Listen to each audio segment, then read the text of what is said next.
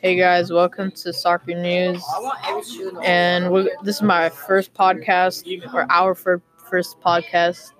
Uh, we're going to be talking about uh, UEFA Champions League semifinals and how Barcelona started with a 3 0 lead in the first aggregate, and Liverpool surprisingly, magically, managed to pull off the win with a 4 0 win.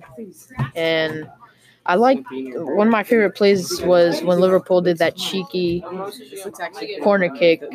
It was really impressive. And then we have the other match, which was Tottenham versus Ajax.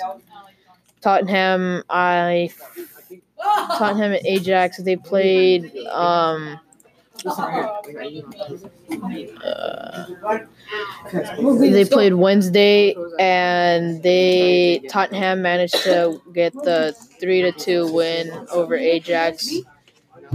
All in total, that the aggregate was three to three, but Tottenham managed to win, and Lucas Moura had a hat trick, which was really impressive. I'm gonna get a sponsor right now. And Liverpool versus Barcelona. you get Michael Jordan's signature that works?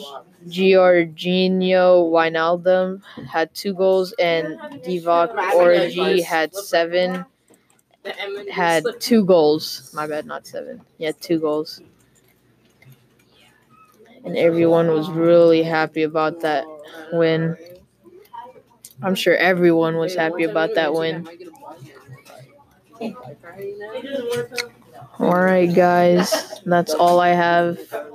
Maybe in a later podcast, I can go to more into detail, or I'll I'll have the ch- finals covered. That's gonna be Tottenham versus Liverpool. It's gonna be two English Premier League teams. It's gonna be a really good match. All right, guys. See you guys later.